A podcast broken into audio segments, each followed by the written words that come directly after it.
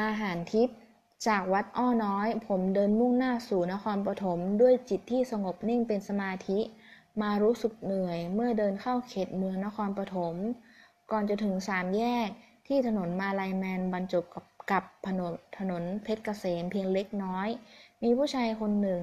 ยืนอยู่บนฟิตฟุตบาทริมถนน เมื่อผมเดินผ่านหน้าไป เขายิ้มให้ ผมยิ้มตอบ เขาซักถามผมว่าจะเดินไปไหน ครั้นเมื่อทราบว่าผมเดินมาจากเชียงใหม่ และจะไปสุราษฎร์ธานี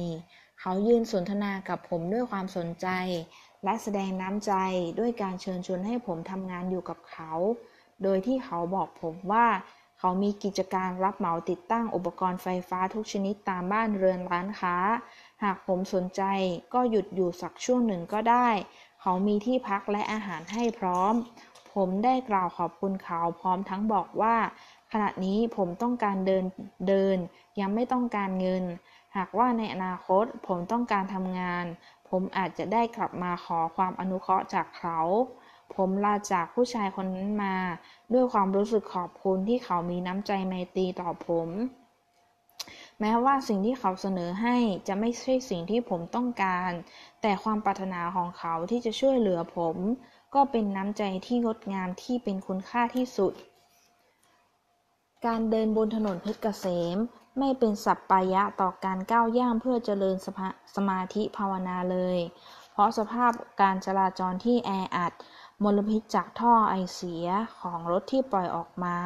ผิวถนนที่ถูกยึดครองโดยรถยนต์ จนไม่เหลือที่ให้ผมได้เดินอย่างสะดวก ต้องคอยสังเกตระวังและหลีกหลบลงข้างถนนตลอดเวลาเมื่อมีรถวิ่งสวนมา ผมพยายามแก้ไขปัญหานี้ ด้วยการสอบถามเจ้าหน้าที่ตำรวจเกี่ยวกับเส้นทางอื่น ที่แม้จะไม่ได้ทำให้ระยะทาง ที่แม้จะทำให้ระยะทางไกลออกไปบ้าง แต่ผมก็จะยินดีก้าวเดินไปเจ้าหน้าที่ตำรวจแนะนำเส้นทางไปสู่อำเภอต่างๆ ลัดเลาะจากอำเภอหนึ่งไปสู่อีกอำเภอหนึ่ง ผมตั้งใจว่าจะปฏิบัติตามที่เจ้าหน้าที่ตำรวจแนะนำแต่เมื่อเริ่มเดิน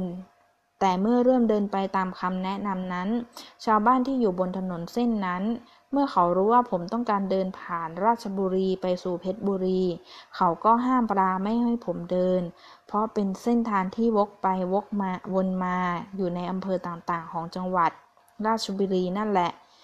ไม่รู้เมื่อไหร่จะเดินถึงจังหวัดเพชรบุรี ด้วยเหตุผลอันประกอบด้วยความหวังดีของชาวบ้านเหล่านั้น ผมจึงเดินย้อนกลับมาที่ถนนเพชรเกษม และเมื่อเห็นเป็นเวลาเย็นใกล้มืดแล้ว จึงได้แวะขอหยุดพักนอนค้างคืนที่วัดจันทารามอำเภอบ้านโป่งจังหวัดราชบุรี เมื่อเดินผ่านประตูวัดเข้าไป ผมมองเห็นพระภิกษุสูงอายุรูปหนึ่งยืนอยู่ จึงตรงเข้าไปนั่งคุกเข่าลง ยกมือไหว้ขออนุญาตพักที่วัด ท่านกล่าวอนุญาตแล้วชี้ให้ผมไปพักที่ศาลา ผมเดินตรงไปที่ศาลาที่ท่านชี้ให้ ที่ใกล้ๆศาลานั้น มีพระภิกษุสามรูปนั่งสนทนากันอยู่ เมื่อท่านเห็น ท่านมองมาที่ผม ผมจึงเดินเข้าไปหา แล้วนั่งคุกเข่าลงลง ยกมือไหว้ท่านหนึ่งในสามรูปนั้นได้ซักถามว่ามาจากไหนและจะไปไหน เมื่อผมกราบเรียนให้ท่านทราบถึงการเดินเท้ามา และคงประกอบกับสภาพร่างกายทรุดโทรม จึงทำให้ท่านทราบว่า ถามว่า ได้กินอะไรมาบ้างหรือยัง เมื่อผมกราบเรียนว่า ได้กินอาหารมื้อเช้าที่วัดอ้อน้อย หลังจากนั้นก็ไม่ได้กินอะไรอีกเลย พระภิกษุรูปนั้นจึงได้กระโตตะโกนถามเด็กวัด ที่อยู่ในศาลาที่ผมกำลังจะเข้าไปพักว่า มีอาหารอาหารอะไรเหลืออยู่บ้าง และแนะนำให้ผมไปที่ศาลาเพื่อจะเผื่อจะมีอะไรที่จะกินได้ ผมยกมือไหว้ท่านด้วยความขอบพระคุณ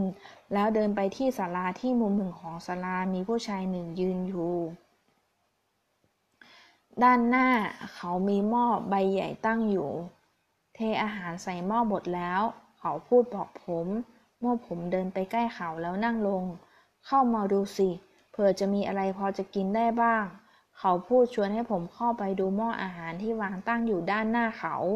ผมคลานเข้าไป เพราะไม่มีกำลังจะลุกขึ้นยืน ภายในหม้อใบใหญ่ อาหารหลายชนิดทั้งอาหารคาวและหวาน ถูกเทผสมลงไปในหม้อผผมมองดูด้วยความรู้สึกหิว และมองเห็นข้าวเหนียวตัดก้อนหนึ่ง วางอยู่ส่วนบนสุดของอาหารในหม้อนั้น โดยที่ยังไม่ถูกคลุกผสมกับน้ำแกงที่รวมเทรวมกันลงไป ผมขอข้าวเหนียวนี้ได้ไหม ผมเอ่ยถาม ขณะที่เงยหน้าขึ้นมองชายที่ยืนตรงข้ามโดยมีหม้ออาหารวางอยู่ตรงกลาง ได้สิ หยิบไปเลย เขาบอกให้ผมหยิบเอาข้าวเหนียวก้อนนั้นด้วยความเต็มอกเต็มใจ จะเอาอะไรอีกไหม พอแล้วขอบคุณมาก ผมบอกเขา พร้อมกับพยุงกายถอยออกมาพิงเสาศาลา ขณะที่มีก้อนข้าวเหนียวอยู่ในมือขวา เมื่อเห็นผมถอยห่างออกมาแล้ว ชายคนนั้นก็ไปหยิบเอาพับพีมาคนอาหารในหม้อคลุกเคล้าเข้าด้วยกัน แล้วยกหม้อนั้นไปที่สนามหญ้าริมศาลา ฟูงสุนัขหมา ฟูงสุนัขมาห้อมล้อมเขาทันที เขาตักอาหารในหม้อไปใส่ในถาดที่วางอยู่บนพื้นสนาม สุนัขเหล่านั้นต่างแย่งชิงอาหารกันด้วยความหิว เขารีบตักอาหารใส่ถาดหลาย ๆ ใบที่วางเรียงรายไม่ไกลกันนัก สุนัขฝูงนั้นต่างวิ่งกระจายกันไปตามถาดอาหารที่ตั้งไว้ ผมนั่งมองดูฝูงสุนัขที่กำลังแย่งกินอาหารในถาด บางตัวผละออกจากถาดนิดหนึ่งวิ่งไปอีกถาดหนึ่ง เหมือนจะดูว่ามีอะไรดีๆในถาดอื่นบ้าง ขณะที่นั่งดูสุนัขนั้นแย่งกินอาหาร ผมยกข้าวเหนียวตัดในมือ ขึ้นกัดกินอย่างอร็ดอร่อย อาหารที่สุนัขเหล่านั้นกินแย่งกันกิน และอาหารที่ผมกำลังกัดกินอยู่นี้ ก็เป็นอาหารชุดเดียวกันจากหม้อใบเดียวกัน ถ้าหากผมไม่แย่งมาเสียก่อน ข้าวเหนียวก้อนนี้ก็จะกลายเป็นอาหารที่อร่อยให้สุนัขฝูงนั้นได้กัดกิน พลันที่ระลึกได้เช่นนี้ทำให้รู้สึกถึงรสชาติอาหารที่ฝูงสุนัขนั้น และตัวผมลิ้มรสรู้ร่วมกัน เรากำลังกินอาหารด้วยกัน อร่อยร่วมกัน อิ่มพร้อมๆกัน ผมมองดูเพื่อนเพื่อนของผม ที่ต่างแยกย้ายจากกันเมื่ออาหารในถาดหมดข้าวเหนียวข้าวเหนียวในมือผมก็หมดแล้ว ผู้ชายที่ให้อาหารผมนำเอาน้ำดื่มขวดหนึ่งมาวางไว้ให้ผม มาจากไหน เขาถามขณะที่จ้องมองหน้าผม ผมเดินมาจากเชียงใหม่ ผมตอบขณะที่หยิบขวดน้ำที่เขาให้มาเปิดดื่ม คืนนี้จะนอนที่ไหน ตรงนี้แหละ พระท่านอนุญาตให้ผมนอนที่ศาลานี้ได้ อย่าตอนอย่านอนตรงนี้ ขึ้นไปนอนข้างบนโน่น เขาพูด พร้อมชี้มือไปที่พื้นยกระดับสำหรับสำหรับเป็นที่พระภิกษุนั่งฉันพัตตาหาร ถ้านอนตรงนี้ เดี๋ยวพระท่านเอาหนังสติ๊กมายิงหัว เพราะท่านคิดว่าเป็นหมา กลางคืน ถ้าหมาขึ้นมานอนบนศาลา ท่านจะเอาหนังสติ๊กมายิงไล่ เขาบอกผมถึงเหตุผลเหตุผลที่ผมไม่ควรนอนที่พื้นศาลาด้านล่าง ผมกล่าวขอบคุณขณะที่เขาเดินจากไป คืนนั้นผมได้อาบน้ำที่ห้องน้ำของวัด แล้วเข้ามานอนหลับที่ศาลาลงฉันของวัดด้วยความเหน็ดเหนื่อยและอ่อนเพลีย ยามดึกขณะที่ผมนอนลง